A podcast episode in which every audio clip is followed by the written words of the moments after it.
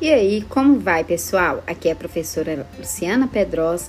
Estaremos falando no podcast de hoje sobre as raízes históricas, onde fala um pouquinho da história da saúde mental do antigo ao contemporâneo. Então, desde muitos anos, antes mesmo de conhecermos a ciência que se desenvolveu sob o nome de psicologia, a sociedade ainda discutia sobre essas questões, na medida em que a gente ia observando né, as pessoas apresentando comportamentos distintos daqueles que eram considerados comuns. Então, aquelas pessoas que tinham é, é, personalidades, que tinham um jeito diferente, né, daquelas pessoas que conviviam naquela sociedade, elas eram consideradas pessoas loucas, pessoas que, é, que mudavam aquele parâmetro social. Então, várias coisas mudaram desde então dentre elas as maneiras de se olhar para esses em estado de sofrimento psicológico, a forma como lidar com eles, como tratá-los, de acordo com as suas necessidades, experiências, os objetivos e pertencimentos dentro da sociedade. Inicialmente, aquele que se sabe a respeito da saúde mental dos nossos mais antigos antepassados seriam a que suas hipóteses sobre questões mentais estariam frequentemente caracterizadas como resultado de crença que de causas sobrenaturais como possessões demoníacas, maldições, feitiçarias e até mesmo os deuses vingativos que estariam por trás dos, dos incomuns sintomas. Então, nessa época, né, antes de Cristo, uma média aí pela história fala que, que essa, essa fase aí foi na época uns 5 mil anos antes de, de Cristo, mostraram evidências de que os humanos do período neolítico acreditavam que a abertura de um buraco no crânio permitiria que o espírito maligno que habitava ali naquela, naquela pessoa ele fosse libertado. Então, nessa época, o que, que eles faziam para tratar essas pessoas? Eles faziam um buraco nos seus crânios para que fosse, essas pessoas fossem libertadas daque, daquele espírito que lhe afligia. E assim eles, eles acreditavam que estariam curando né, essas pessoas daque, daquele espírito e das suas aflições. Quando a violência não era usada, os médicos, que eram, na verdade, os médicos dessas, dessa época, eram sacerdotes, né, que eram dados com, como os médicos, os curandeiros. E aí, na antiga Mesopotâmia, eles usavam os rituais baseados em religião e superstição pois eles acreditavam também que a possessão demoníaca, demoníaca era a razão por trás dos distúrbios mentais. Tais rituais incluíram orações, expiações, exorcismo, encantamentos e outras formas de expressões tribais da espiritualidade. Então eram utilizadas várias formas né, é, religiosas, alguns é, talentos, né, alguma, algumas superstições religiosas para poder livrar essas pessoas de, desses mal, desses males que eram considerados como demoníacos. Os xamãs, por outro lado, recorriam à ameaça e até punições Caso os métodos ritualísticos, então esses rituais que eram feitos por esses sacerdotes, não derem, não tivessem sucesso, eles eram feitos, então, esses xamãs, ele fazia uma ameaça, né, punições mais agressivas para esses é, pacientes, né, esses doentes. Já na, lá na, na, na era 3100 ou 31 a.C., os, os egípcios foram os antigos egípcios que tiveram as ideias mais progressivas dessa época sobre como tratar as pessoas que entre eles apresentavam ter dificuldade no envolvimento à saúde mental. Então, os egípcios, gente, não é de hoje que mostra né, uma grande evolução de inteligência, é, evolução né, como, como, como pessoa. Então, esses egípcios, eles tinham os curandeiros do Nilo que recomendavam que os pacientes se envolvessem em atividades recreativas, como música, dança, pintura, na tentativa de que se aliviassem esses sintomas trabalhando para que houvesse alguma retomada da normalidade. algo estranhamente semelhante a alguma das vias de tratamento oferecida hoje né, nas nossas instalações do Serviço de Saúde Mental. Então, eles, é, né, você pensar que antes de Cristo eles já tiveram esse tipo de tratamento, por que, que chegou da forma que chegou, né? E hoje, no século 20 e 21, que foi retomar essa, essa vertente novamente.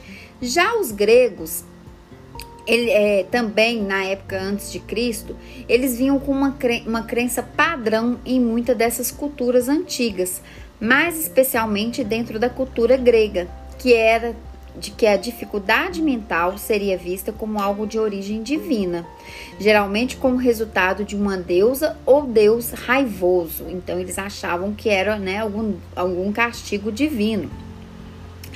Teria sido necessária a influência dos primeiros filósofos europeus para levar adiante as ideias de doença e saúde mental em, detrimento da hipótese dos deuses. Em algum lugar entre o século 5, 3 a.C., o médico grego Hipócrates rejeitou a ideia de que a instabilidade mental era o resultado da ira sobrenatural. Então esse médico, né, o Hipócrates, ele veio já te pondo por terra essa questão da instabilidade mental relacionada à, à questão sobrenatural. Sobretudo, ele teria escrito que os desequilíbrios do pensamento e do comportamento seriam elementos de ocorrência natural do corpo, em particular vindos do cérebro. Então, que isso aí era algo relacionado ao transtorno mental. Já na Idade Média, lá decorrente do século V até o século XV, a crença grega de que os desequilíbrios mentais teriam sua origem como ocorrência natural do corpo persistira durante mesmo o longo período da Idade Média. Os médicos daquela época fariam uso de laxantes, eméticos para induzirem vômitos dos pacientes. Usavam-se também sanguessugas na tentativa de restaurar as proporções de equilíbrio do corpo e de seus pacientes. Normalmente a família era responsável pela custódia e cuidado da pessoa em dificuldade, visto que a intervenção externa e instalações para tratamento residencial eram raras na, naquela época, então ainda não tinha né, os asilos manicomiais, como, como foi acontecendo posteriormente. Então, a família que, que era responsável em cuidar desse paciente.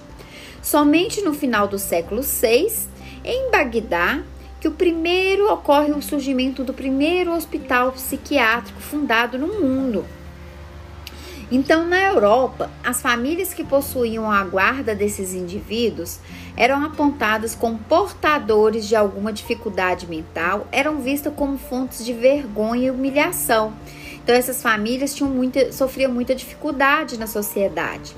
Muitas delas recorreriam esconder seus entes em porões, às vezes prendendo, delegando aos cuidados dos empregados ou simplesmente abandonando-os, deixando nas ruas como mendigo.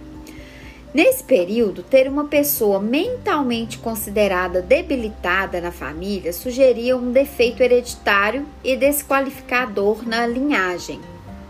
Então, aquela família ela, ela não teria uma, uma, não seria uma boa referência, né, de, de continuar a sua linhagem de maneira a lançar dúvida quanto à posição social e à viabilidade de toda a família. Tamanho era esse estigma. A prisão perpétua não estava fora de questão. Durante a Idade Média na Europa, pessoas com dificuldades mentais poderiam ser sujeitas a punições físicas, geralmente espancamentos, como uma forma de represária, por seu comportamento antissocial e indesejado algumas vezes até como tentativa, literalmente, de expulsar seus males. Então, essas pessoas elas eram brutalmente maltratadas, pensando-se que poderiam livrar elas de suas doenças. Já no século XVI ao século XVIII, ocorre o surgimento aí dos asilos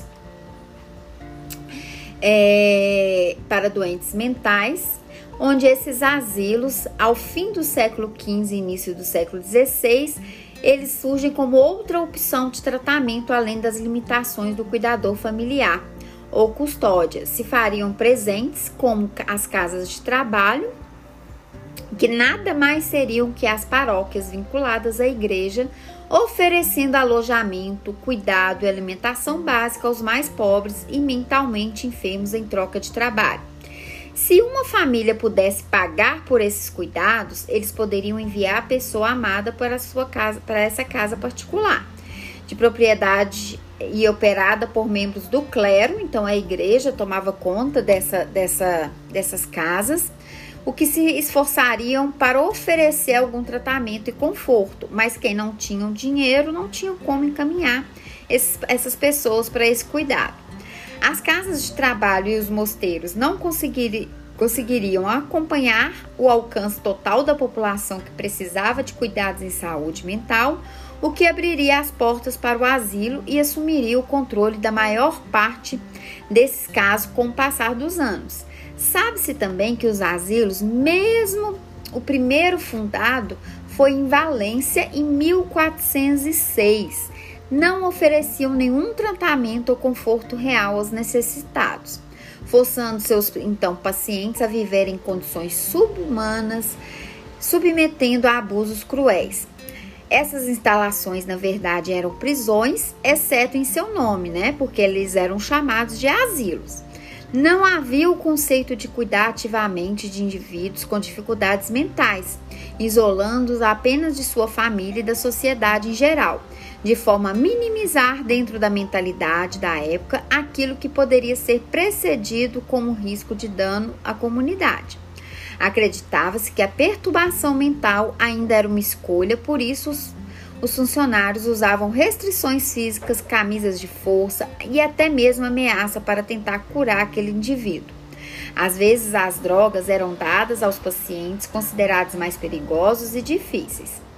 E aí a gente tem as raízes da reforma psiquiátrica surgindo aí no início do século XIX. Apesar do, do exemplo inglês, né, que a gente teve aí como referência no século XIX, no ano de 1792, é o Dr. Philip Pinel, que foi um psiquiatra, o primeiro psiquiatra do mundo, né, a, a começar a capacitar, a desenvolver um trabalho diferente com esses pacientes. Então, ele desenvolve uma tese de que as pessoas psicologicamente enfermas precisariam de cuidados gentis para melhorar suas condições de saúde mental, ao contrário da recorrente violência. Ele ordenaria que as instalações sob seus comandos fossem limpas, que os pacientes fossem desencadeados e colocados em quartos com luz solar, autorizados a se exercitar livremente dentro do hospital e que sua qualidade de cuidado fosse melhorada. O tratamento moral evitava os tratamentos médicos tradicionais comumente encontrados nos manicômios, como sangria terapêutica e as restrições físicas. Em vez disso, concentrava-se em tornar os manicômios mais parecidos com um lar restrito e bem administrado. Ao invés de, de serem enjaulados, escondidos em porões, pensava-se em encorajá-los e considerar as consequências de seus comportamentos a partir da manutenção da instalação. Lá dentro, as pessoas estariam sujeitas a regras e a vigilância, receberiam recompensas e punições simples, de acordo com o definido como, como apropriado. No entanto, os críticos, principalmente os norte-americanos, argumentavam que o método não tratava realmente os pacientes na medida em que tornava dependente seu médico para ter conforto. Por quê? Ali ele achava abrigo, né, gente? Então ele não queria sair mais desse, desse, desse desse lar, dessa, né, desse, desse, desse ambiente, porque lá fora na sociedade, eh, ali ele era bem tratado, mas lá fora ele não seria. Já no século XX, historiadores e médicos contemporâneos argumentaram que o método moral simplesmente não era funcional. Após esse período, a conversa sobre tratamentos e saúde mental estava pronta para dar um grande passo, onde surgia a figura de Sigmund Freud, né? Freud veio com as teorias, onde ele veio com a teoria do comportamento.